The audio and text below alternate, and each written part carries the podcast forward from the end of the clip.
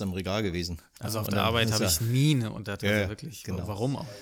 Ja, ne? Und auch, dass, äh, ich weiß gar nicht, ob ich das in irgendeiner Podcast-Folge mal gesagt habe, aber ähm, dementsprechend ist er auch kalt, weil äh, du bist ja nicht irgendwo bei der Arbeit und sagst, ey, jetzt trinke ich mal einen gemütlichen Kaffee, sondern der wird immer nebenbei, zack, und dann wird weitergearbeitet, ne? Und dann ist er, wenn du dann, Ich mache auf der Arbeit mit der French Press mir morgens einen Kaffee Ja. und die ist voll.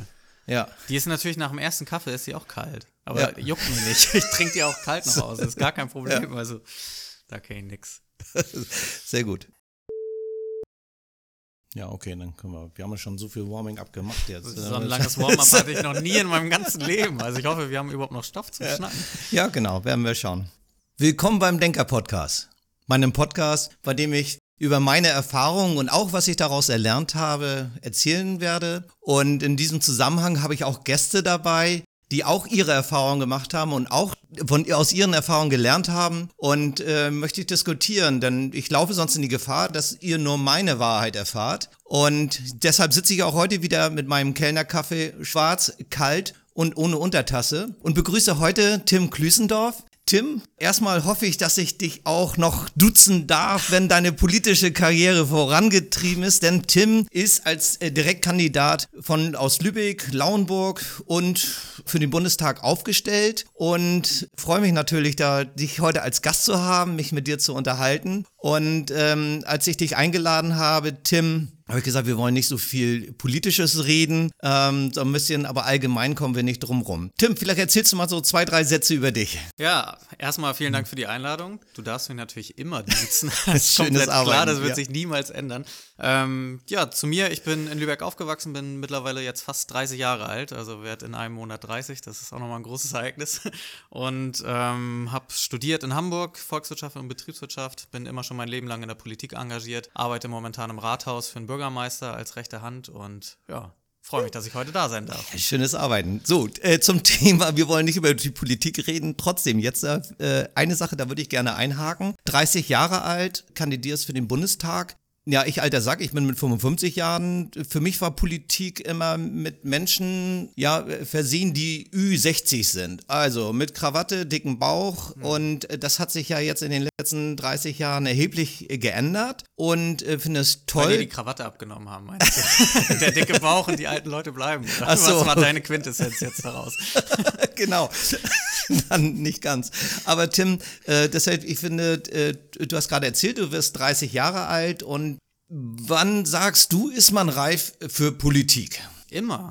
Eigentlich auch schon mit 18. Also man darf ja in Deutschland ab 18 gewählt werden und ich würde da gar nicht so einen riesigen Unterschied machen, weil viele Leute missverstehen eigentlich eine Rolle von Politikern. Das sind am Ende sind das natürlich Volksvertreter, die in einem Parlament sitzen, um Perspektiven aus der Gesellschaft einfließen zu lassen. Und es ist ja nicht so, dass man irgendwie das lernen kann oder eine bestimmte Qualifikation sich vorher erarbeiten soll, sondern es ist so, dass einfach so eine Volksvertretung davon lieb, lebt, dass da auch unterschiedliche Menschen sitzen und Entscheidungen so treffen, wie die Gesellschaft sie treffen würde. Und Ja. dementsprechend ähm, sehe ich das so ein bisschen anders als die Leute, die sagen, man muss 30 Jahre irgendwie irgendwo gearbeitet haben, was auch immer das dann ist. Also zum Beispiel meine Arbeit wird dann auch manchmal nicht anerkannt im Rathaus, sondern man muss dann irgendwie was Handwerkliches gemacht haben oder so. Der Junge, Ähm, der Junge wieder, ne? Ja, ja, genau. Und der Junge, der, der weiß doch gar nicht, worüber er redet und so. Das ist nicht so. Also es ist auch gut, wenn da unterschiedliche Leute sitzen. Ja, Ich habe absichtlich eben so eine kleine die die Frage so gestellt, ein bisschen, äh, weil ich Politik als als Job dargestellt habe. Wann ist man reif für den politischen Job? Politik an sich ist, fängt ja in der Familie an, das ist eigentlich schon bei dem Neugeborenen, also die ersten Gespräche, die dann irgendwo stattfinden können oder wo dann einfach auch Kinder irgendwann mal äh, ab einem bestimmten Alter auch mal sagen, nein, das mag ich nicht. Äh, oder sie vielleicht noch gar nicht äh, drüber sprechen können, dass sie es nicht mögen, sondern einfach ausspucken. Das ist ja auch schon eine Art von Politik, mit dem man halt umgeht. Also das heißt, die Mutter möchte, du sollst es essen, das Kind sagt, möchte ich aber nicht. Also da fängt ja schon letztendlich Politik statt. Das ist sowieso ein super spannendes Thema. Mitbestimmung bei Kindern und Jugendlichen. Ne? Inwiefern können die eigentlich selber mitentscheiden, was sie so tun und lassen? Äh, ich habe lange Jahre, war ich Jugendhilfeausschussvorsitzender hier und habe deswegen auch ganz viele Familien kennengelernt und teilweise wirklich ins Extreme, wo dann die Kinder zum Chinesisch, Geige, Klavier und gleichzeitig noch eine Sportart geschickt wurden. Und da habe ich auch gemerkt, ja, würden die eigentlich selber entscheiden dürfen, dann würden die ein ganz anderes Leben führen. Und das fand ich schon krass. Also wie viel gerade Kindern und Jugendlichen da an Mitbestimmung genommen wird. Mm, wenn man aber, oh, schönes Thema. Gut, dass wir das beim Warming Up. Gut, dass wir das direkt beim Warming Up nicht, nicht angesprochen haben. Sehr gut, genau. Äh, wenn ich mir aber vorstelle, dass ich meinen Kind, ich bin ja Vater von zwei Kindern und als die beispielsweise vier, fünf Jahre alt waren, wenn ich denen Gut, ja, na klar haben die mitbestimmt. Die haben natürlich auch mit, äh, wir haben Fragen gestellt, wenn wir abends essen gehen, wo, wo möchtet ihr dann gerne essen? Ähm, ab welchen, also ich will jetzt mal noch weiter zurückgehen. Jetzt habe ich meinen dreijährigen Jungen und sage, pass mal auf, äh, wir gehen heute italienisch essen oder möchtest du lieber, lieber spanisch essen oder möchtest du äh, Gyros? Und du meinst der Dreijährige. und der Dreijährige und er sagt dann, ja, ich will gerne äh, spanisch essen, ja. äh, weil er nur diese drei Alternativen äh, äh, von mir bekommen hat. Ist das denn eine Mitentscheidung? Ja, er entscheidet, jetzt geht er spanisch essen. Ab wie vielen Jahren ist das oder der Sechsjährige, Siebenjährige? Worauf ich hinaus will, ist, dass es doch auch zu einer Erziehung gehört, ähm, auch eine Fremd Bestimmung wahrzunehmen. Letztendlich ist es ja, äh, also ab wann kann ein Kind denn über sich selber überhaupt bestimmen? Also insofern. sehr gute Frage und das ist natürlich auch immer eine Balance aus meiner Sicht zwischen ja. den Dingen, die vorgegeben werden und die natürlich in der Erziehung auch dazugehören, aber auch den Dingen, die, glaube ich, Kinder teilweise besser entscheiden können, als ihre Eltern das manchmal denken. Ja. Also gerade bei mir weiß ich noch ganz genau, ähm, Sportart, da wurde ich dann zum Kindertouren geschickt und so, das hat mir keinen Spaß gemacht. Dann haben meine Eltern gesagt, okay, musst du nicht mehr. Und dann bin ich mit dem Kumpel mit zum Fußball gegangen. Das war dann doch ein bisschen mehr spaßig für mich. Und dann durfte ich das auch weiterspielen. Und ich hätte es zum Beispiel als Kind, und da habe ich mich schon in der Rolle gesehen, mit sechs, sieben das selber zu entscheiden, hätte ich es blöd gefunden, hätten jetzt meine Eltern gesagt, nee, du musst aber jetzt ein Instrument spielen oder so. Ne? Ja. Also das ist, das ist für mich immer so ein Thema, ähm, was, was lässt man da teilweise auch an Freiheiten. Mhm. Beim Essen sehe ich es ta tatsächlich ganz anders. Da wurde ich so erzogen, man isst das, was auf den Tisch kommt und man gewöhnt sich so halbwegs an alle Geschmäcker und kann das dann auch irgendwann wertschätzen. Ja. Und ich äh, verstehe es dann häufig nicht, wenn Essen nicht wertgeschätzt wird und man so sehr krüsch ist und ganz viele Sachen an den Rand schiebt oder so. Da bin ich dann wiederum ein bisschen strenger, auch durch die Erziehung. Äh, da habe ich dann wenig Verständnis ja, für da habe ich ein schönes Erlebnis mit meiner Tochter und mit meiner Mutter. Ähm, wir hatten, ich glaube, das war ein Geburtstagsessen oder irgendwie so eine lange Tafel und äh, dann wurde dann der Fisch gereicht und äh, links neben meiner Mutter saß meine Tochter. Sie war damals, hm, lass sie sechs oder sieben Jahre alt gewesen sein, bin ich ganz sicher. Aber jedenfalls äh, nahm meine Mutter und umging eigentlich meine Tochter, indem sie die Platte an den übernächsten äh, weiterreichte. Daraufhin sagte meine Frau dann, äh, Line möchte gerne auch äh, haben. Und daraufhin meine Mutter, Kinder mögen keinen Fisch. Also, ah, so, und, und, so, meine, meine Tochter, ja doch, ich mag aber gerade Lachs mag ich gerne. Ja. Na, also ja, also da äh, äh dahingehend wird natürlich von uns Erwachsenen auch viel vorgelebt, vorge äh, was dann die Kinder aufnehmen. Ähm, bei mir persönlich war das äh, auch wieder umgekehrt ich wollte damals, äh, ich bin so ein Typ, so schneller, weiter, höher, immer ein bisschen ja, Rivalitätsgedanke und, und Herausforderung. So bin ich auch. Gerade bei sportlichen Herausforderungen, sehr, sehr wettbewerbsorientiert. Also ich liebe das genau. auch. Genau. Und ich habe damals, also war ja in der, in der Schwimmhalle fast zu Hause und ähm, hatte mich informiert oder wollte gerne in einen Schwimmverein gehen und das wurde von meinen Eltern also abgeraten, halt äh, mit der Begründung, dass da von mir zu viel abverlangt wird. Also, selbst wenn man nicht mehr kann, dann sagt der Trainer, du musst jetzt nochmal 50 Meter schwimmen und du musst jetzt nochmal weiter. Und äh, ich habe damals auf meine Eltern gehört. Heute weiß ich, dass das, glaube ich, für mich persönlich äh, unheimlich, dass es mir gut getan hätte, an diesen äh, Schwimmverein zu gehen, also das nicht, nicht das, äh, also das Schnellschwimmen zu, äh, zu trainieren und zu lernen, aber nur, dass sich meine Mutter äh, und mein Vater, dass die sich da halt einen Rat geholt hatten von jemandem, der war Schwimmmeister in der Schwimmhalle. Mhm. und der hatte das halt erzählt. Und das war dann deren Wahrheit. Und dann haben sie gesagt, nee, du, äh, das ist nix für dich da. Nur weil meine Eltern genau äh, anders äh, denken oder dachten einfach. Habe ich auch eine kleine Geschichte zu und deswegen nehme ich auch dieses Sportbeispiel immer, weil mein Papa verfolgt das bis heute, dass er kein Fußball spielen durfte als Kind, sondern meine Großeltern haben zu ihm gesagt, Junge, du spielst Handball, das ist irgendwie sauberer und ist drin und da kann man sich angeblich auch nicht so gut verletzen. Ähm, und beim Fußball durfte er nicht mitmachen, weil man da angeblich höhere Verletzungsgefahr hat und so. Und das äh, verfolgt ihn bis heute. Das bedauert er sehr, dass er nicht sein Leben lang Fußball spielen durfte. Ja, also ist es auch. Und de dementsprechend ja. haben die das auch an mich so weitergegeben, was mich natürlich sehr gefreut hat, dass sie da aus ihrer eigenen Erziehung gelernt haben. Ja, auch ein bisschen vielleicht äh, auch dazu animiert letztendlich dann? Oder da gab es Nee, dazu animiert nicht Nee. unbedingt. Also ich hatte alle Freiheiten. Und Ja. es war dann einfach so, ich weiß nicht, wie es bei dir war, aber bei mir war es so, alle Kumpels haben Fußball gespielt und ja, da bin ich dann einfach mitgegangen. Das war ganz Ja, okay, die, diesen äh, äh, Druck hatte ich damals auch, aber mir lag Fußball nicht so sehr. Aber weil es alle gemacht haben, habe ich natürlich auch mitgespielt und ähm, habe aber dann irgendwo anders meine, meine Sport, meinen Sport gefunden. Um das, ah, das ist schön, dass wir jetzt auf dieses Thema kommen. Das ist prima. Ähm, denn ich habe auch ein Erlebnis mit meinem Sohn gehabt, der den wollte ich genau in dieselbe Richtung gehen. Ich habe jetzt das, was ich eben gerade über meine Eltern gesagt habe, wo ihr sagt, die haben ähm, das nicht unterstützt, dass ich in den Schwimmverein gehe, weil sie aus ihrer Brille äh, das nicht gut für mich fanden oder nicht, nicht äh, äh, mich da drin nicht sahen. Und ich als Trampolinspringer, Wasserspringer, ähm, ich wollte genau meinen Kindern die, diese Möglichkeit geben, die mir meine Eltern verwehrt hatten.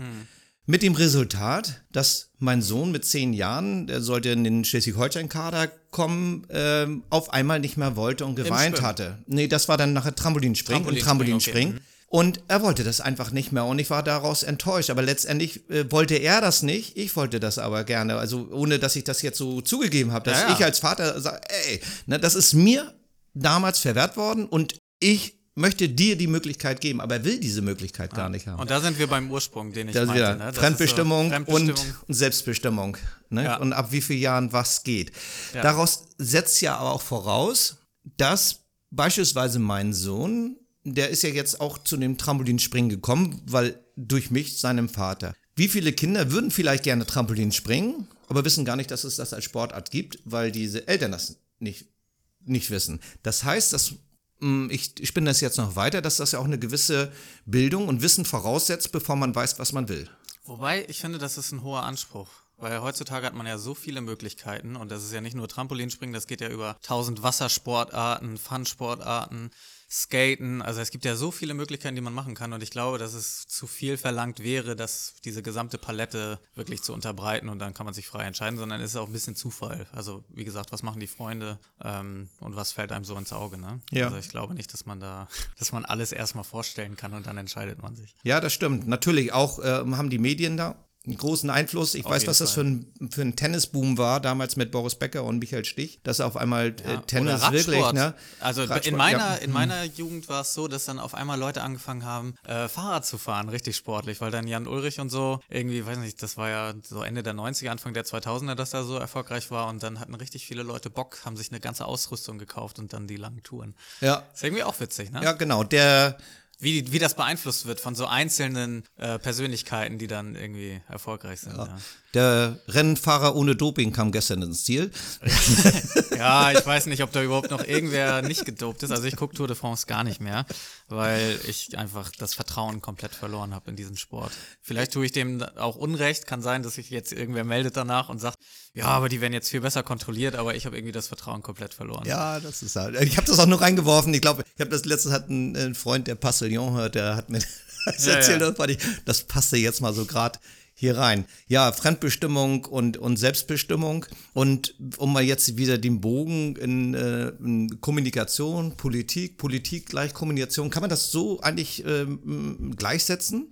Dass Politik gleich Kommunikation ist. Also ich glaube, ein bisschen äh, zur Politik gehört natürlich mehr als kommunizieren, sondern auch ganz viel im Hintergrund. Ähm, Entscheidungen treffen, ähm, ganz viele Ideen sammeln, Anregungen sammeln, aber natürlich auch ja, Bedürfnisse wahrnehmen. Ähm, das ist natürlich auch Kommunikation beidseitig. Ich glaube aber, dass Politik vor allen Dingen Kommunikationsproblem hat. Also nicht, nicht wirklich transparent im Moment ist und nachvollziehbar, wie eigentlich Entscheidungen zustande kommen. Und ich bin komplett der Auffassung, weil ich ja jetzt auch ein paar Einblicke im Kleinen hier in Lübeck habe, das würde man noch viel es besser schaffen, viel transparenter zu kommunizieren, warum bestimmte Dinge so sind, wie sie sind oder warum Entscheidungen so getroffen werden, dass dann das Verständnis auch viel größer wäre. Und man würde auch selber sich natürlich ein bisschen mehr unter Druck setzen, auch Entscheidungen sauber zu treffen, weil so manche Sachen, die werden dann natürlich auch mit Absicht nicht kommuniziert, weil man die Befürchtung hat, dass die Leute da, ja, dann kritisch mit umgehen. Und das ist ja auch genau richtig so. Ja, Also, Kritik, Kritik, das ist ein gutes Stichwort. Und, und auch gleichzeitig äh, glaube ich, dass in der Kritik auch ein, äh,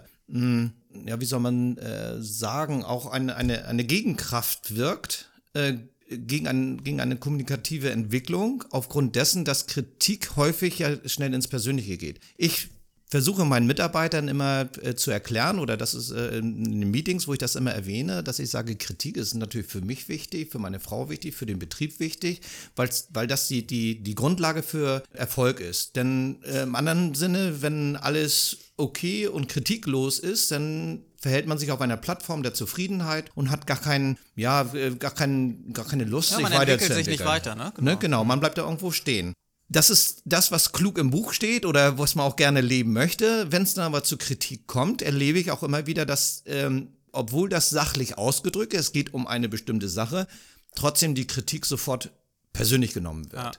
Ja. Ähm, und da glaube ich, dass da auch Fehler einfach in der ja, häuslichen Politik steht. Also das heißt in dem Tischgespräch, das dann stattfindet abends mit den Eltern und wie war die Schule oder ähm, auch die, die Art und Weise, wie, wie sich Kindern ihren Eltern vielleicht auch äußern und kritisieren oder auch die Eltern den Kindern gegenüber äh, äußern und kritisieren. Hast du das Gefühl, dass in den letzten Jahren, dass das, äh, dass so eine Art von Kommunikation, dass sie besser geworden ist oder schlechter geworden ist, gebildeter geworden ist oder oberflächlicher? Finde ich, oder find ich schwer so pauschal zu beantworten. Ich habe schon den Eindruck, dass Leute mit Kritik in meinem privaten Umfeld sensibler umgehen, also vor allen Dingen die, die die Kritik aussprechen. Ähm, da habe ich schon eine Veränderung wahrgenommen, dass ja, zumindest als ich Kind oder Jugendlicher war, gerade auch von meinen Eltern, dass da Kritik schon sehr direkt äh, adressiert worden ist, gerade wenn schulische Leistungen nicht gestimmt haben oder so. Und ähm, ich glaube, dass die Eltern da heutzutage in der Tendenz ein bisschen vorsichtiger sind und das versuchen irgendwie ja, gewinnbringender zu verpacken, auch wenn der Inhalt der gleiche ist. Aber du hast natürlich einen Punkt angesprochen, das ist ja so das, was den Menschen am meisten berührt. Ne? Er mag das ja überhaupt nicht hören dass irgendwie Kritik geäußert wird und natürlich bezieht man viele Sachen dann ins Persönliche. Also er schnackt gerne, ne? Genau, wenn, du, wenn, glaube, wenn dir das missfällt, dann sag was, das, aber wenn man was sagt, dann, dann ne, ist das auch, gefällt mir nicht. aber ich glaube, das ist eine richtig krasse Qualität für einen selbst damit distanz, also nicht distanziert, aber so umzugehen, dass man es richtig einordnen kann und dass man auch wirklich das Sachliche rausfiltert, ohne da sich gleich persönlich angegriffen zu fühlen. Das ist schon eine extreme Qualität und das ist egal, auch welches Alter das betrifft. Ähm, da muss, ja, da muss man viel investieren, um da, glaube ich, sauber mit sich im Reinen zu sein. Ja. Und ich versuche das. Also ich weiß nicht, wie es dir geht, aber ähm, bei mir ist schon so, dass ich natürlich jetzt auch durch die neue Rolle als Kandidat viel an Kritik auch bekomme, wovon ich dann auch unterscheiden muss, was ist jetzt wirklich an mich gerichtet, was ist eher etwas, was die SPD in den letzten, also wir hatten am Anfang, glaube ich, gar nicht gesagt, dass ich in der SPD bin, ähm, mhm. was die SPD in den letzten 20, 30 Jahren äh, ja, zu verantworten hat. Und da dann den richtigen Weg zu finden und auch zu gucken, was ich persönlich dann auch daraus lernen und besser machen kann, ist eine große Aufgabe. Also das ja, beschäftigt mich viel, ja. Kann ich mir vorstellen. Ich möchte nochmal drauf zurückkommen, auch von wegen äh, ja, Selbstentscheidung, Fremdentscheidung, ähm, das Wahlrecht der der Jugendlichen, also bis dato ist es ja für den Bundestag noch bei, liegt es bei 18 Jahren. Ähm, unterschiedliche Länder, da ist es schon 16, dass 16-, 17-Jährige mitwählen können dürfen. Ähm, ich will mal ganz ehrlich sein, als ich 16, 17 war, äh, ich hätte es, selbst wenn ich es machen dürfte, hätte ich es nicht gekonnt, weil mir einfach das Wissen einfach fehlte. Also ah, auch, auch die, da sind wir an einem Punkt, da bin ich äh, nicht deiner Meinung. Also ja, kann sein, dass du mit 16, 17 dich nicht in der Lage dazu gesehen hast. Aber zwei Argumente dagegen. Erstens, niemand garantiert, dass bei dem Punkt, wo du 18 bist, das dann auf einmal so ist und dass du dann irgendwie vom Himmel oder im Traum ja. irgendwie neue Erkenntnisse gewonnen hast, die dich dazu befähigen, dann wählen zu gehen. Ich glaube, dass es eine Grundsatzentscheidung ist, wie viel Mitbestimmung man auch schon diesen also den jungen Menschen in dem Alter zugestehen will. Und ich meine, wir sehen das jetzt an der großen Bewegung Fridays for Future und so, da sind so viele Leute, die sich so krass mit ihrer Zukunft und unserer Gesellschaft auseinandersetzen. Und ich finde es super ungerecht, dass die da nicht wählen gehen dürfen. Und vor allen Dingen, weil es auch einfach, egal ob es 40, 50, 60, 70-Jährige gibt, die ja genauso wenig Plan haben oder nee, ja, was ist das überhaupt Plan? Also ich meine, politisch ist ja am Ende alles. Also wenn ich persönlich nach draußen gehe und sage, mir gefällt hier die Straße nicht, äh, die müsste mal gemacht werden, da fängt schon Politik an. Oder wenn ich sage, keine Ahnung, warum bezahle ich so viel Steuern? Das ist auch eine politische Frage. Oder jede Entscheidung, die in unserem Gemeinwesen irgendwie getroffen wird, ist ja eigentlich eine politische Frage und jeder hat dazu eine Position und deswegen so diese Ausrede, ich habe keine Ahnung davon oder andere Leute haben keine Ahnung davon, das ist eigentlich zu kurz gesprungen. Weil ich habe häufig auch Leute, die ich dann kennenlerne, ja, von Politik habe ich nicht so die Ahnung. Und dann stelle ich so zwei, drei Fragen zu Themen ja, dazu haben sie eine Meinung. Und dann sage ich, das ist doch schon Politik, das ist doch nichts anderes. Und ja, die überhaupt diesen, diesen Gedanken mal so zu verinnerlichen, dass so viel schon politisch ist, ohne dass man das eigentlich wahrhaben will. Ja, das genau. führt einen dann schnell dazu, dass eigentlich Mitbestimmung bei Wahlen dann auch für 17- und 16-Jährige durchaus möglich wäre. Ja. Und wie gesagt, auf Landesebene, du hast es erwähnt, auch auf kommunaler Ebene ist das ja jetzt schon möglich. Und ich sehe es nicht, warum es auf Bundesebene nicht möglich sein soll. Mhm. Mhm. Ja, aber du, du, hast es gerade richtig angesprochen und das ist äh, auch so, äh, wie man aufwächst und äh, ja, wie man sich auch dafür interessiert, äh, denn vieles werden, also meine Generation, ich kann es, ich kann auch hier nur wieder von mir selber erzählen, ich habe halt vieles auch hingenommen. Es war einfach so, wie es ist. Es ist Atomkraft, nein, danke. In den 80er Jahren, okay.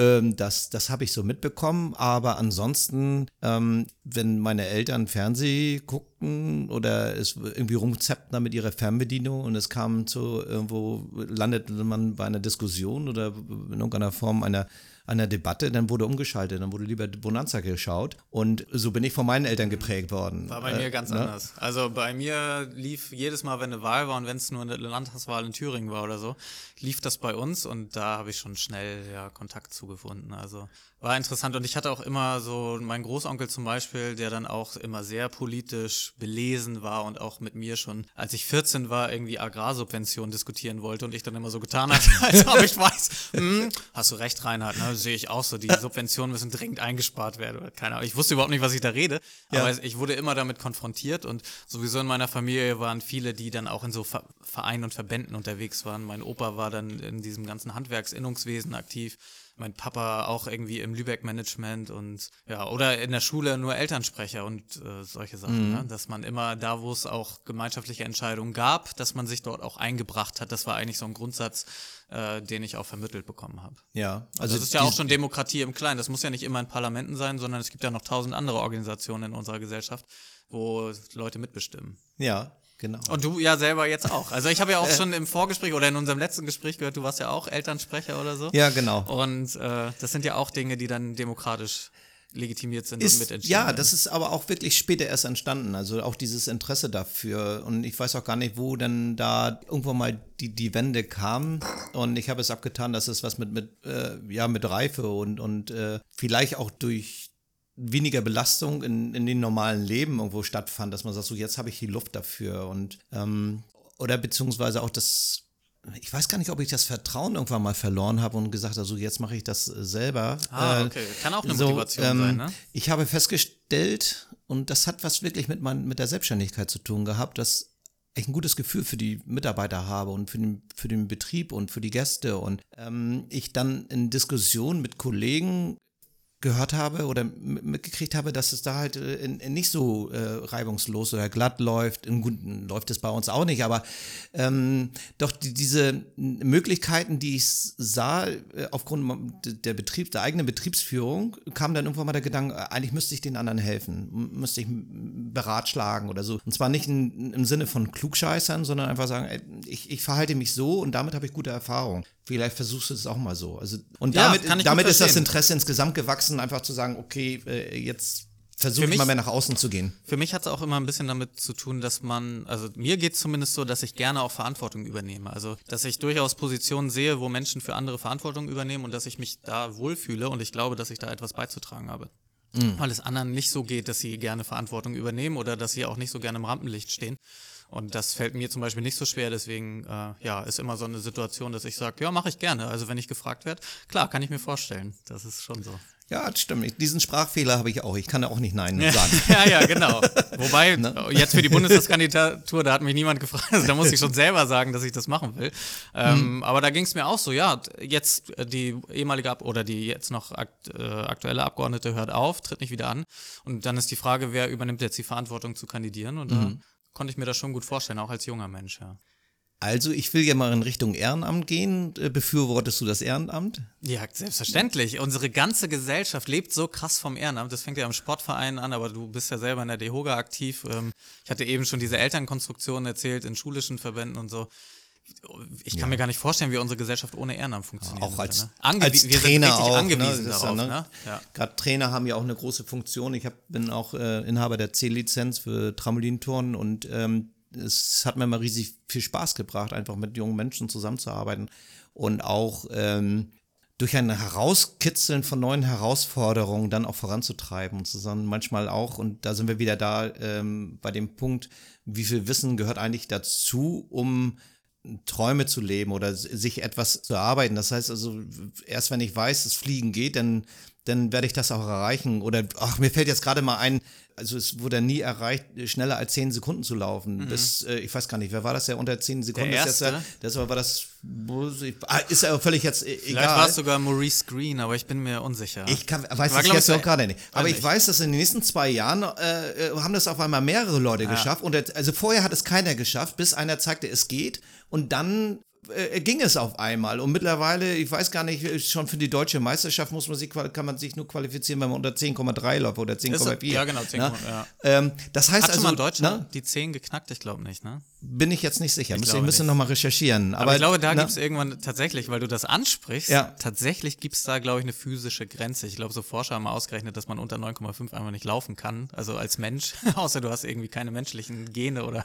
Ja, aber das, Das hat man früher schon auch gesagt, das schafft man Meinst du, schafft das es nicht unter 10, bis es einer geschafft hat und dann, ach ja, geht ja doch. Und schon äh, ist das Bewusstsein erweitert und wenn man Ja. sagt, okay, es geht. Ich bin äh, gespannt. Also ich glaube, schneller als Usain Bolt kann ich mir nicht vorstellen, dass jemand nochmal läuft. Aber vielleicht bin ich jetzt genau in die Falle getappt, die du mir. Äh, die Aber du nicht, abs aber nicht absichtlich. Vielleicht gibt es da irgendwann mal eine App für Schnelllaufen. Äh, ja, Dann- sein, Irgendwas, was dir, wenn du dir dein Smartphone in die äh, Turnhose steckst, dass da dann durch, durch bestimmten elektronischen Impulsen, dass du dann schneller wirst. Ja, die haben ja Wer teilweise weiß. sogar die, die Schuhe und Anzüge schon verboten, ne? die dann einen schneller machen als alle anderen und so. Also von daher. Das sind die sieben Meilenstiefel. Die, Ja, ja, genau. okay. Nee, bei Marathon. Ne? Bei Marathon Ja. gibt es Schuhe, die verboten wurden, weil das irgendwie zu bevorteilend ist. Ja, kann ich mir sogar gut vorstellen, dass dann irgendwie mit, mit durch die Sohle da dann in irgendeiner Ja, ja. Form dann. Na, wer weiß. Also, ähm, ich weiß gar nicht, wie sind wir jetzt zu diesem Thema ge Das ist eine gekommen, gute Frage. Ich glaube, du hattest über Grenzen nachgedacht äh, des Denkens und Ja. du hattest über dein Trampolin, deine Trainerlizenz gesprochen und das. Naja, also das herauszukitzeln, die, ähm, das heißt also durch Vormachen oder auch durch, durch Vorschlagen von bestimmte Bewegungsabläufe, dann äh, dem Kind so zu motivieren, das auszuprobieren und dann sehe ich als Trainer einen, einen eigenen Erfolg. Aber wenn ich dann an diese lachenden äh, Gesichter sehe, diese äh, Freude sprudelnden Gesichter, weil dort die einzelne Person irgendeine Grenze überschritten, eine eigene Grenze überschritten hat. Das ist das. Und, und das gibt es ja in vielen Bereichen. Bei mir ist es jetzt das äh, Trampolinspringen, aber auch jetzt, sei es jetzt freiwillige Feuerwehr oder wenn man äh, für andere so, soziale Dienste auch ist, wenn man sagt, so, ich, ich setze mich jetzt ein, um in irgendeiner Form äh, eine Verletzung zu lindern. Äh, Und das ist in der immer. Politik Ne? nichts anderes. Also das, ja, gibt einem richtig viel, wenn man da Dinge mitentscheiden kann, wo man dann auch tatsächlich im eigenen Umfeld sieht, hier verbessert sich was. Also wir sitzt, also ich sitze ja im Rathaus mit dem Bürgermeister und wir haben in den letzten Jahren ja eine Menge auch Richtung Digitalisierung gemacht, aber auch Infrastruktur. Wenn ich dann selber Dinge sehe, die wir verwirklichen konnten, dann ist das einfach unglaublich toll und ich kann mir kaum einen anderen Job vorstellen, wo man so, so direkt auch die Gesellschaft mit äh, entscheiden kann oder mit, mitbestimmen kann. Und das gibt einem sehr viel, ja. Ja. Also ist sozusagen das Kinderlachen bei dir beim Trampolinspringen, ist bei mir dann die Zufriedenheit, wenn endlich ein Glasfaserkabel verlegt wird oder so. Okay, so, ja, da gibt es sicherlich einige Baustellen.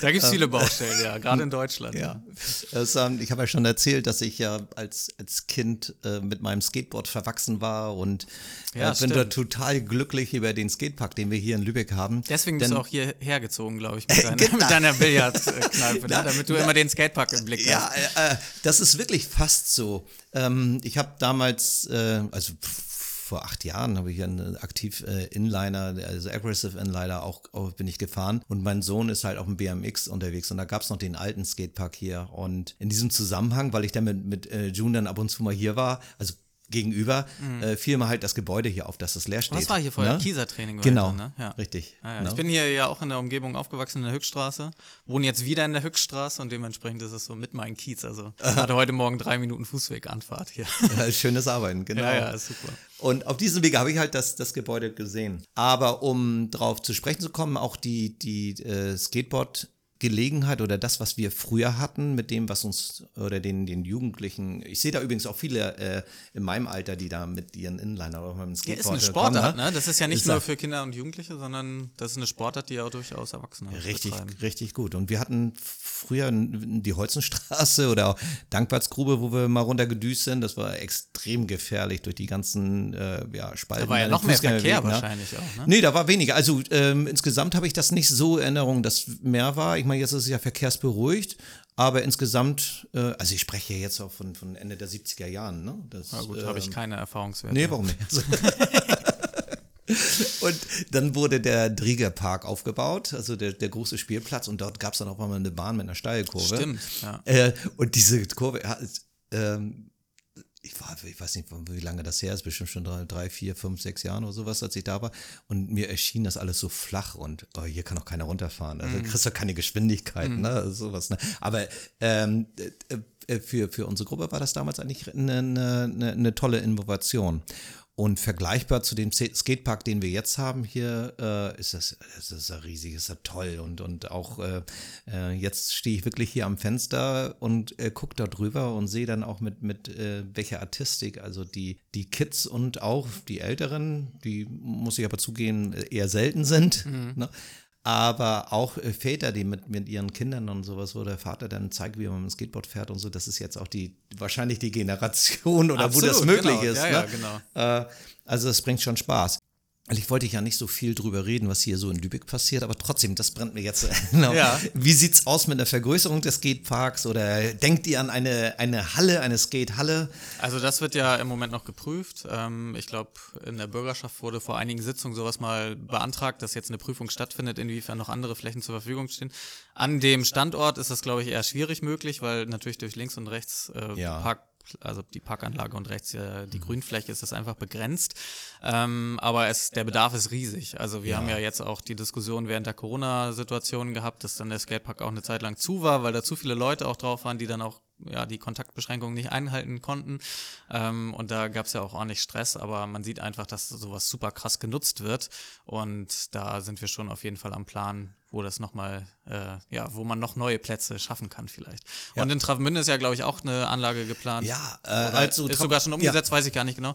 Ähm, ja. Ja, toll. Also man sieht das ja in vielen Bereichen. Ich finde auch die Anlage in Schabolz total super, ne? Ja. Äh, Wobei da sagen mir die ne? Skater, da sind zu viele Kinder und Familien. Da können sie Ja. ihren Sport nicht ausüben, weil sie haben immer Angst, dass sie dann irgendwie die Vier- und Fünfjährigen da mit dem Skateboard dann um die Ecke bringen. Ja, Und da muss man natürlich ein bisschen vorsichtig sein. Das ist so ein bisschen Rücksichtnahme gegenseitig, spielt dann natürlich auch eine größere Ja, Rolle. gut, da gibt es sicherlich viele Konzepte. Ich weiß vom E-Punkt in Hamburg, dass dort mit, mit durch, durch zeitliche Begrenzungen ist oder dass man ab, ab eine bestimmte Uhrzeit äh, sind dann halt die BMX-Fahrer oder dann sind halt äh, die, die Älteren, die Ü50. Das heißt, ich hoffe, ich finde auch noch eine Die Plattform. kriegen wo eine eigene Zeit dann. Wann denn? 12.30 Uhr bis 13.30 Uhr oder so?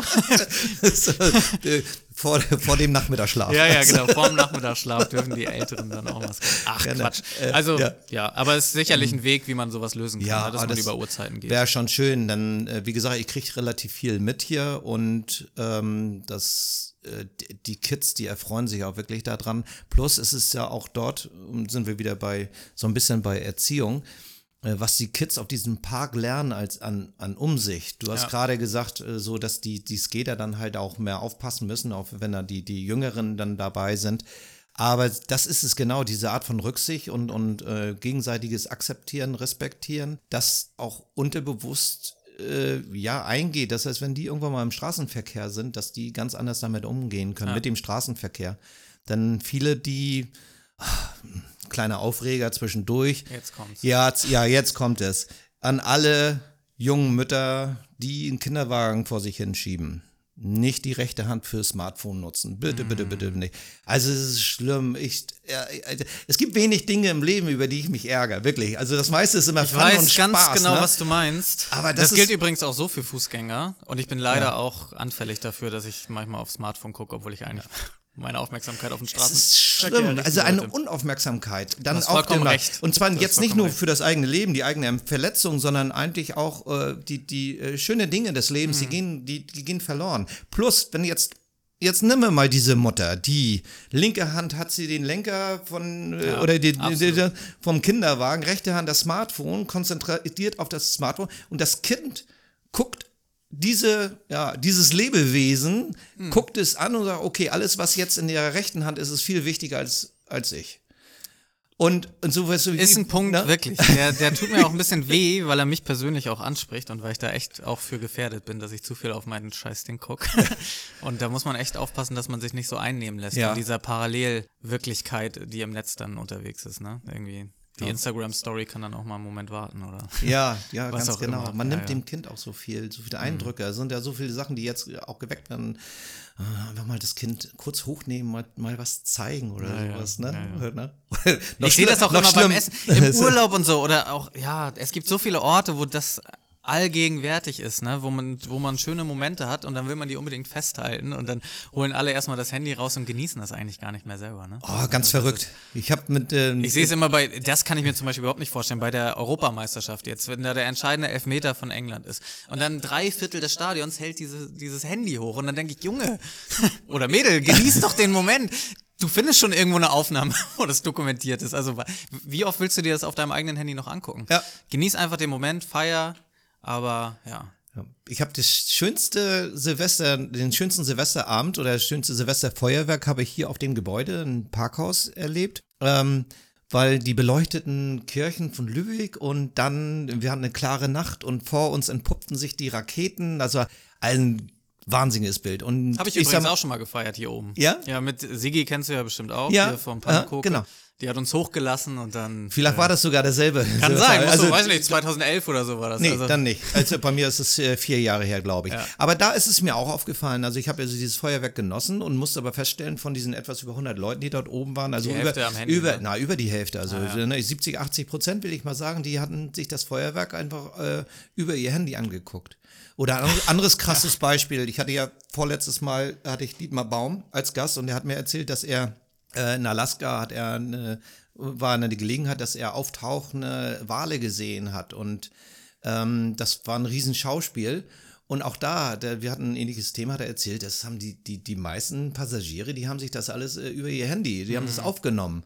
Und er hat das genossen und hat hinterher gefragt, ob er von irgendjemandem, ob er dann die Aufnahme haben kann. So geht's, insofern, ne? Ja, ja. das, äh, na, ja, aber gut, das macht Smartphone mit uns, das macht irgendwie die Digitalisierung mit uns, ne? dass wir ähm, vielleicht manchmal auch den, den Blick äh, zu, zu dem richtigen Leben, zu dem Leben, das uns umgibt, äh, so ein bisschen verlieren. Ist ne? übrigens ein Ne? Traum, den ich im Moment habe, dass ich tatsächlich, wenn ich irgendwann mal Urlaub machen kann, was im Moment in, ge gedanklich in ganz weiter Ferne ist, weil ich so viel zu tun habe, ähm, dass ich dann tatsächlich auch im Urlaub einfach mal das Handy ausmache. Also komplett Flugmodus oder sogar ganz ausschalte. Weil ich kann mich echt kaum dran erinnern, dass ich mal an einem Tag gar nicht am Handy war oder so, ne? Ich Ja. weiß nicht, wie es dir geht, aber ja.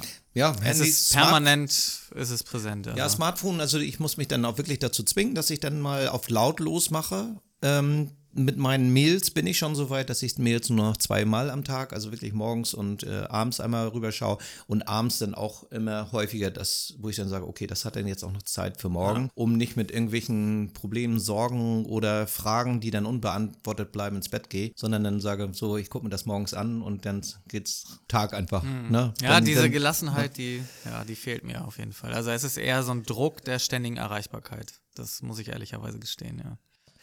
Tim, ich würde gerne mich noch einmal über äh, das Thema Podcast insgesamt unterhalten. Ja, sehr gern. das, erstmal für alle Zuhörer. Ich muss sagen, das ist ja jetzt unsere sechste Folge und das bringt riesig viel Spaß. Es bringt vor allem Spaß, mal wieder Gäste hier zu haben, sich so zu unterhalten.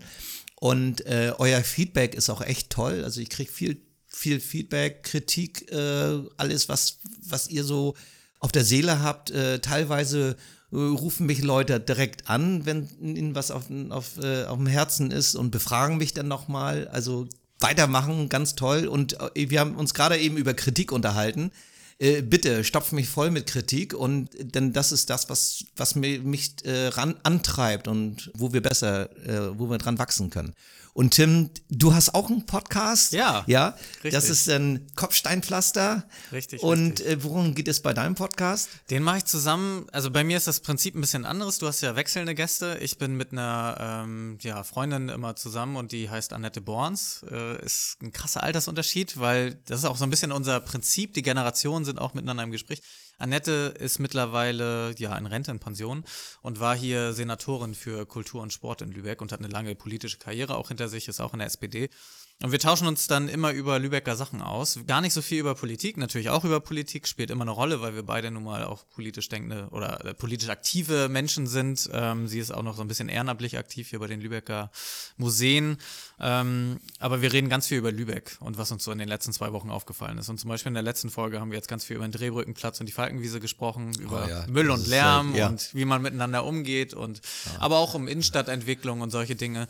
Und da wir ja auch manchmal so ein paar Hintergrundinfos und Exklusivinfos haben und ich ja auch im Rathaus eine Menge mitbekommen, ist das, glaube ich, ganz spannend, da mal reinzuhören. Ja, unbedingt. Ne? So nach dem Motto hinter vorgehaltener Hand. Ja, ja, ne? genau. das, darf aber die nicht, ein- das darf aber nicht weitergetragen Die eine oder werden. andere Diskussion haben wir darüber auch schon angeregt. Äh, teilweise äußern wir uns dann ja auch kritisch zu bestimmten Dingen und dann weiß ich auch, wer das alles gehört hat danach, wenn die Leute mich dann ansprechen oder nicht mehr angucken, gefühlt. Also ja. Ja. Nee, ist doch, ich finde es ein super Format. Man kann sich viel entspannter unterhalten, als jetzt irgendwie, wenn man so komprimiert in der Zeit ist, wo man nur fünf Minuten hat in einem Beitrag oder so.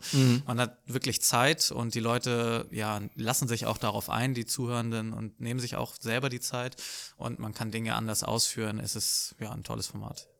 Ja. Ich bin ein großer Fan. Ist das die große Zukunft wahrscheinlich? Ja, ich weiß gar nicht, ob im Moment ist, glaube ich, so die Primetime der Podcasts. Also ich weiß gar nicht, ob das ewig so weitergehen wird, weil im Moment natürlich ganz viele auf den Markt kommen und vielleicht der Bedarf auch irgendwann gesättigt ist. Ja. Aber ich glaube schon, dass es diese, dieses Medienangebot nochmal deutlich äh, ja, erweitert hat. Ja. So, ähm, ich höre gerne Podcasts, wenn ich so irgendwie laufe oder äh, wirklich so als, als nebenbei und äh, ja, Gelegenheiten gibt es dann wahrscheinlich immer. Aber du hast recht, also wenn das Angebot steigt, irgendwann äh, ist es wie mit den vielen Dingen des Lebens, dann ähm, entweder verliert man den Überblick oder ist es einfach zu viel und man, man will dann auch nicht mehr dabei bleiben. Ja. Wir haben äh, Also wenn ich mir vorstelle, ich höre sechs, sieben Podcasts dann alle regelmäßig, Ja. dann irgendwann kommt man auch an seine Grenzen. Ne? Ja. Dementsprechend muss man schon ein bisschen schauen und es gibt einfach so viele coole und auch gut gemachte Sachen und es ist natürlich auch vom Format her etwas, was man sehr gut selber auch machen kann. Also man kauft sich zwei Mikros, irgendwie schließt sie an den PC an und schneidet dann. Und ich zum Beispiel schneide auch unseren Podcast selber. Ja. Und das ist ja relativ fix auch auf die Beine gestellt. Und selbst in so große ja, Kanäle wie Spotify und Apple und so kommt man dann ja komplett ohne Hürden eigentlich. Also man muss ja nicht viel dafür tun. Ich hatte gerade was auf den Lippen, jetzt wollte ich dazu Hab ich noch sagen. Nein, nein, das hast du überhaupt nicht. Nein, gar nicht. Äh, das ist alles äh, tippitopp. Aber ähm, ja, ich wollte über das, das Überangebot und äh, letztendlich, ähm, ja, jetzt habe ich aber trotzdem den, den Faden verloren.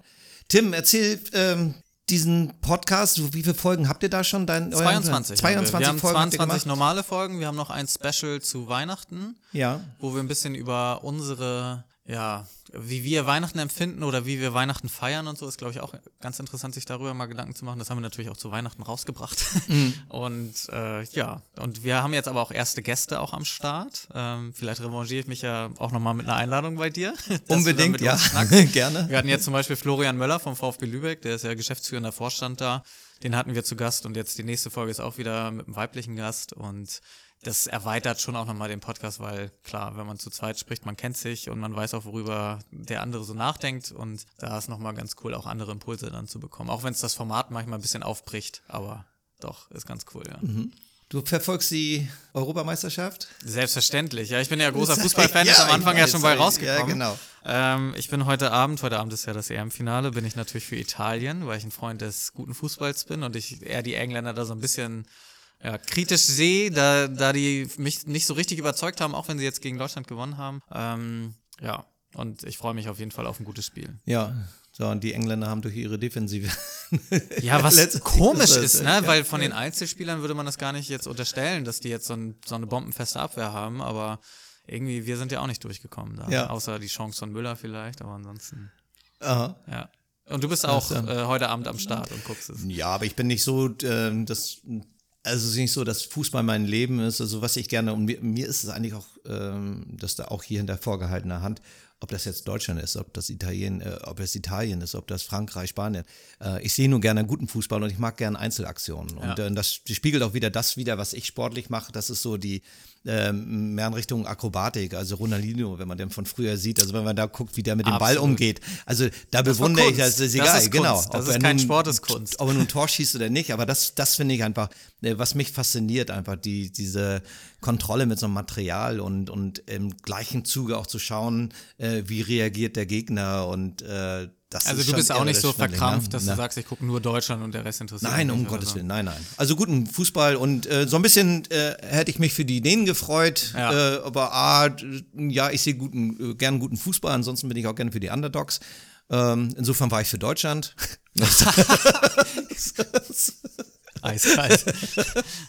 so, und ähm, äh, hätte mich natürlich riesig gefreut, wenn äh, Dänemark gegen England gewonnen hätte und äh, dieser blöde Elfmeter, ob der nun zu Recht oder Unrecht, das war, das war blöd. Das Irgendwie können, war wir, das, können war- wir hier feststellen, der war nicht zurecht. Also da lasse ich auch keine andere Meinung zu. Da bin ich rigoros. Also bei so einer Mini-Berührung und dass der Schiri sich dann noch nicht mal die Wiederholung anguckt, kein Verständnis dafür. Ja. Also vor allen Dingen, wenn es so eine entscheidende Situation ist. Ja, genau. So war, glaube ich, drei Minuten vor Schluss wie so. so Ja, ich glaube 105. oder so. Also Ja, ja, es war gut, auf jeden Fall in der richtig, ja, Verlängerung. genau. genau. Mhm. Und die Dänen waren natürlich auch auf, aber trotzdem so eine Entscheidung äh, ja, beeinflusst dann das Spielergebnis. Und nach so, also nach 105 Minuten Kampf oder so, dann sowas vor die Nase gesetzt zu bekommen, das ist dann schon hart. Mhm. Und da also wir können kurz über einen Videobeweis sprechen. Ich verstehe es nicht, wenn man dieses Instrument hat, warum der Schiedsrichter nicht rausgeht, sich allein fürs Gefühl der Spieler sich das nochmal anguckt sondern sich einfach auf seine Entscheidung da verlässt. Und es wurde ja auch geprüft, also unten war ja auch eingeblendet, äh, Elfmeterentscheidung wird geprüft. Ich glaube, jede Elfmeterentscheidung wird mittlerweile geprüft. Er kann kurz rausgehen, sich das nochmal angucken. Und dann hätte er gesehen, dass so eine Mini-Berührung nicht ausreicht, um hier einen Elfmeter zu pfeifen. Ja, ich- Aber du merkst schon, ich bin da auch voll drin, also da, da, da könnte ich stundenlang drüber sprechen. Also. Wäre riesig gewesen für Dänemark. Ähm, ich habe zurzeit meinen elfjährigen Neffen zu Besuch aus Dänemark und als ich ihn fragte, wollen wir heute Abend den Fußball gucken, Italien gegen England? Nein, Ja. will ich nicht. Sorry, Ding ist- wir Ding mussten durch, dann ne? überzeugen, aber so gesagt, ja, aber wenn, wenn Italien äh, gewinnt und England verliert, dann ist es doch gut. Ja, dann gucke ich doch. Also Ja, der ja. Elfjährige, der ist dann schon dabei. Ähm, ich habe ja schon mal das äh, miterlebt, da war ich schon mit meiner dänischen äh, Gianni zusammen, als wir in der Schweiz waren, das war 1992, als Dänemark Europameister wurde in, im Finale gegen, gegen Deutschland. Auch dahin wurde ich im Vorwege gefragt und sowas, äh, was ich glaube, äh, wer gewinnt. Und dann, äh, ich, ich provoziere ja dann auch gerne und sage natürlich die Deutschen. Und, äh, und das in, in der Schweiz. Und die äh, Schweizer haben viel mehr zu Dänemark gehalten, weil das sind zwei kleine Länder. Und äh, da gab es also viel, viel Sympathie halt für die Dänen und äh, äh, dementsprechend gegen mich als Deutscher, aber das äh, bei mir prallt das ab. Ich mag das eigentlich auch, äh, so wie ich provoziere, äh, lasse ich natürlich auch Provokationen zu. Äh, das hat ein bisschen Spaß gebracht und als dann Dänemark wirklich gewann, hatte Gianni sich äh, dänische Flaggen, die Dannebrog hatte sie sich ins, ins Haar geflochten für ihren Frühstücksdienst am nächsten Tag. Und äh, das hat auch sehr viel Zustimmung von den ganzen Schweizern bekommen, aber wurde dann aber trotzdem aufgefordert, äh, diese Flaggen dann wieder aus dem Haar zu nehmen. Ach was? Weil, ja, ja, Die, die sehen doch so ähnlich aus, es fällt doch kaum auf. ähm, ja, aber es waren, wir hatten im Hotel sehr viele deutsche Gäste und, Ah, okay, und die deswegen. hatten sich Die waren nicht so beschwert. begeistert. Genau, die hatten sich beschwert und dann ähm, ja, sagte die Restaurantleiterin, oh, Gianni, du musst leider deine dänischen Flaggen wieder aus dem Haar nehmen. Also so verkrampft kann das dann doch manchmal zugehen. Krass, ne? Ja. ja. Ist eigentlich nur Fußball, aber ja, geht am Ende doch. Aber für, für Dänemark war das natürlich ein Volksfest und äh, im Sommer wurden Raketen gef- abgefeuert und Mhm. das hätte ich denen dieses Jahr wieder gegönnt. Ja, 100 Prozent. Wobei Ja, ich sagen muss, sie hätten gegen wahrsch- Italien. Gegen, äh, gegen Italien wäre es auch eng geworden, ja. Ich glaube, es wäre auch beim Elfmeterschießen eng geworden, wenn es dazu gekommen wäre. Die waren ziemlich. das weiß man nicht. Das ist natürlich immer geil, wenn, wenn ne? Schmeichel den, also der hat das Ding ja, wenn er den auch noch Ja. gefangen hätte, wenn es nicht zum Nachstoß wäre. So. Ich glaube, dann hätte es auch eine, eine moralische äh, Änderung gegeben. Nochmal eine also auch, Explosion ja, gegeben, ja, ne? also für die Engländer, oh, wir können keine Elfmeter schießen oder und und die Dänen, ey, Ja, da passiert irgendwas mit uns. Ne? Und den, das nehmen wir jetzt auf. Ne? Also das wäre eigentlich, glaube ich, nochmal so, so ein Motivationsschub gewesen, der das Ganze kam einiges zusammen. hat. Man muss natürlich am Ende sagen, es war auch ein bisschen verdient, weil Ja. war schon Einbahnstraßenfußball auch, gerade Ja. in der zweiten Halbzeit, von daher. Genau, hätte, hätte, Herrentoilette. Genau Ne? so ist es, richtig. Aber das ist im Fußball und das ist aber auch überall im Leben so. Ja. Äh, danach so ein bisschen im Konjunktiv sich aufzuregen, bringt auch nicht so richtig Genau. viel. Führt eigentlich voran. Genau. Tim, hast du etwas noch auf dem Herzen? Möchtest du etwas erzählen? Ich wollte Hab eigentlich mit dir noch mal ein bisschen ja. über die Geschichte deines Billardcasinos sprechen, weil mich verbindet das eigentlich schon länger wahrscheinlich, als du weißt. Äh, ich bin nämlich schon mit, weiß nicht, 15, 16 eigentlich ständiger Gast bei dir in der Bäckergrube gewesen. Und ich habe dich nicht wahrgenommen. du hast ein- was vollkommen in Ordnung ist, was mich jetzt nicht zur Enttäuschung treibt. Ähm, aber ich hatte da auch erste Verabredungen mit so Mädels und so und äh, habe die dann zum Billardspielen eingeladen, irgendwie mit 15 oder so. Und deswegen schon ganz lange in Erinnerung und ich weiß auch noch, wo du dann umgezogen bist, hierher gekommen bist. Und ja, ja. ich wollte dich einmal fragen, wie du so die letzten Jahre gesehen hast oder was, was sich für dich am meisten verändert hat. Nicht nur der Umzug, sondern insgesamt. Oh, das finde ich total toll und danke, dass du das machst, weil äh, ja, ein Podcast besteht ja einfach daraus, dass es ein Dialog ist. Ne? Genau, genau. Wir haben manchmal das Gefühl, dass ich zu sehr in diese Interview-Geschichte gerate. Wir ja gar ne? nicht, genau, eben. Ne?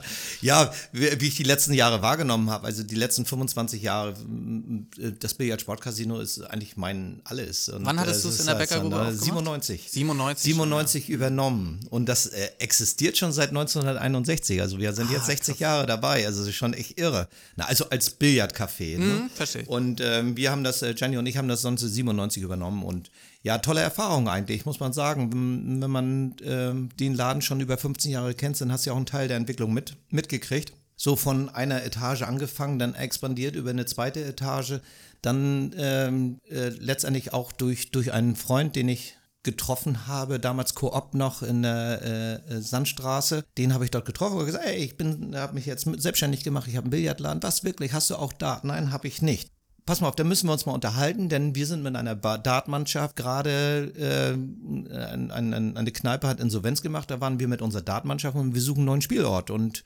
lass uns mal unterhalten. Und den hatte ich dann zu mir eingeladen. Tom, wenn du zuhörst, viele Grüße.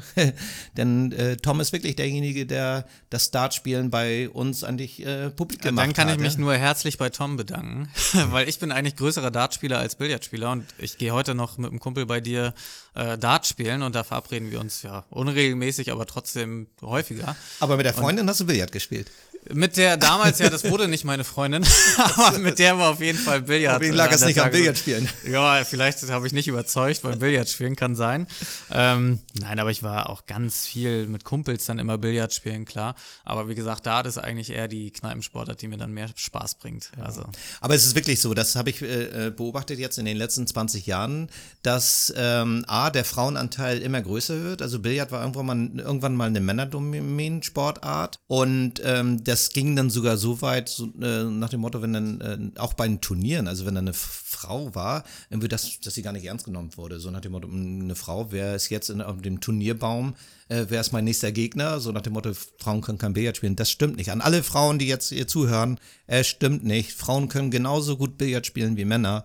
Das, das auch übrigens. Ja. Hat man ja bei der Weltmeisterschaft ja. gesehen, wo dann die erste ja, Frau genau. ja auch weitergekommen ist in die K.O.-Runden und so. Ja. Richtig gut. Das Einzige, was, was unterschiedlich ist, ist, äh, wahrscheinlich äh, spricht das Billard oder auch das Dart mehr Männer an. Das heißt, in der, in der ja, wie sagt man, äh, das aufgrund dessen, wenn 200.000 Dart spielen, äh, sind halt äh, 150.000 Männer, äh, weil die irgendwie anders rankommen. Ist übrigens wie Na? Ne? in der Politik, glaube ich. Da gibt es eine krasse Parallele und das äh, betrifft ganz viele Lebensbereiche.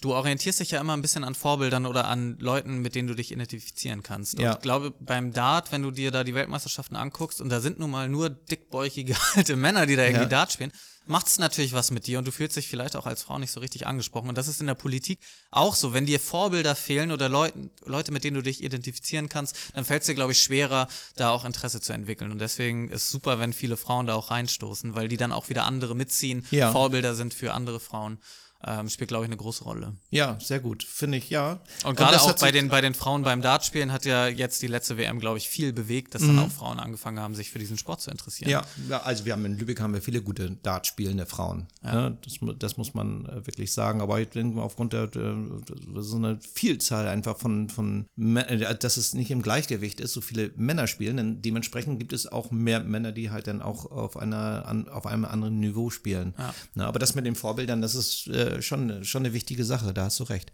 Na, jedenfalls habe ich in, ähm, so von unserem Gästekreis habe ich das wirklich so wahrgenommen, dass der Frauenanteil für Billardspielen größer wird und auch immer mehr das, äh, das Billardspielen genommen wird, um sich kennenzulernen und, und als, als Instrument der, der Kommunikation.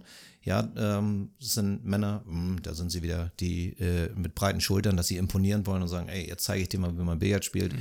Ne? Und ja, die Frau, die das aber häufig dann auch kann, weil sie es auch schon mal irgendwann gelernt hat oder sowas. Und äh, so hingehend nicht das Spiel, äh, ja, äh, das bringt natürlich unheimlich viel Spaß, miteinander zu spielen, aber auch Billard lässt auch Freiraum, um sich zu unterhalten, also ja. zwischen den Aufnahmen und ja, der eine oder die eine kann dann dem einen auch etwas zeigen. Habe ich übrigens auch schon viel Geld bei dir gelassen. Hast also, du? Ja, indem ich äh, mich eher unterhalten habe, aber die ganze Zeit noch am Tisch stand, ohne dass ich überhaupt gespielt hätte und vor allen Dingen auch den Tisch natürlich blockiert habe für irgendwelche anderen Leute, die dann schon gewartet haben, war mir auch unangenehm, aber passiert passiert manchmal, ja, gehört einfach genau. dazu. Ne? Dann ja. steht man da nur dumm rum, unterhält sich, ja, du bist dran, ne? Ja, ja, mach ich in einer halben Stunde gefühlt. Ja. Das habe ich, hab ich häufig und zwar habe ich das eigentlich mehr, erkenne ich das, wenn äh, Vater und Sohn, äh, ist mhm. egal jetzt, äh, in welchem Alter sich der Vater befindet und der Sohn äh, sich befindet, aber so, äh, wenn die sich dann zum Billardspielen verabreden, dass äh, beide haben ihr Kö in der Hand, beide kreiden, aber keiner spielt, aber beide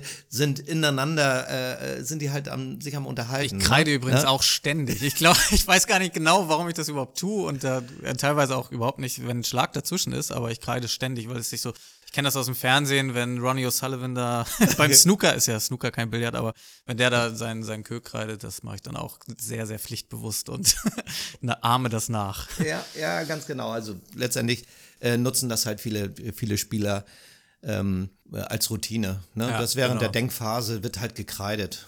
Und ähm, da wird auch, ja, das wird einfach wahrgenommen, so wie du beim, äh, wie du dein Auto schaltest, äh, ohne drüber nachzudenken, ist halt Kreiden, äh, geht dann äh, in, einen, in einen Automatismus über. Und das, ich bin da total froh darüber, dass es, dass das dich schon erreicht hat, dieser Automatismus. Selbstverständlich. Das, ja. Ohne dass ich jetzt häufig spiele, aber trotzdem, das ja. macht man einfach. Ja, für alle die, die das nicht wissen, warum man kreidet, also das ist nicht reines. Damit man nicht abrutscht. genau, nicht reines Imponiergehabe ja, oder äh, um die Denkphase einfach äh, äh, zu füllen. Nein, das ist so, wenn man die weiße Kugel nicht in der, in der Mitte trifft, auch nicht treffen will, dann äh, man kann ja auch die weiße oben, unten, rechts, links in der Kombination, um der weißen Kugel im Stoß eine Rotation zu geben, je nachdem, wie sie dann reagieren soll nach, dem, nach der Bandenberührung oder nach der Berührung der, einer anderen Kugel ähm, gibt man dieser Kugel eine Rotation, man nennt das Effet. Und damit man nicht abrutscht, muss man halt vorher kreisen. Muss man kreisen. So, kleiner Exkurs hier in Sachen Billard. Ja, ja. Und man braucht eine gute Handhaltung, um nicht abzurutschen. Ja. Allein schon beim Schlag oder beim Stoßen. Die habe ich bis heute noch nicht gefunden. Also du müsstest mir die irgendwann noch mal beibringen, weil ich ich hühner da immer rum, manchmal so zwischen den beiden Knochen, Fingerknochen hier, manchmal aber auch äh, ja einfach nur so auf die Hand gelegt oder manchmal so eingeklemmt. Es ich habe noch nicht so richtig den richtigen Weg gefunden. Okay, gib mir nach dem Podcast zehn Minuten Zeit. Dann, dann zeige ich dir das. Das ist übrigens für alle meine Gäste, die ich hier habe. Äh, hinterher gehen wir noch eine Runde Billard spielen und dann gibt es mal so einen kleinen, ja, wie soll man sagen, äh, so ein Abspann beim Billard. Wirklich so ein Ab-Entspannen. Ja, ja freue ich mich. Also, in diesem Sinne, Tim, herzlichen ja. Dank dass Wir sind du schon heute da war. ja, ja äh, Entschuldigung, wenn du noch was nee, auf, auf der gut. Seele ich hast, hab, gerne. Ich habe komplett die Zeit aus den Augen verloren. Ich auch. Deswegen. Äh, wie weit sind wir? Sind wir schon bei zwei Stunden? Nein. Bitte? 20 Minuten. Nee, Spaß.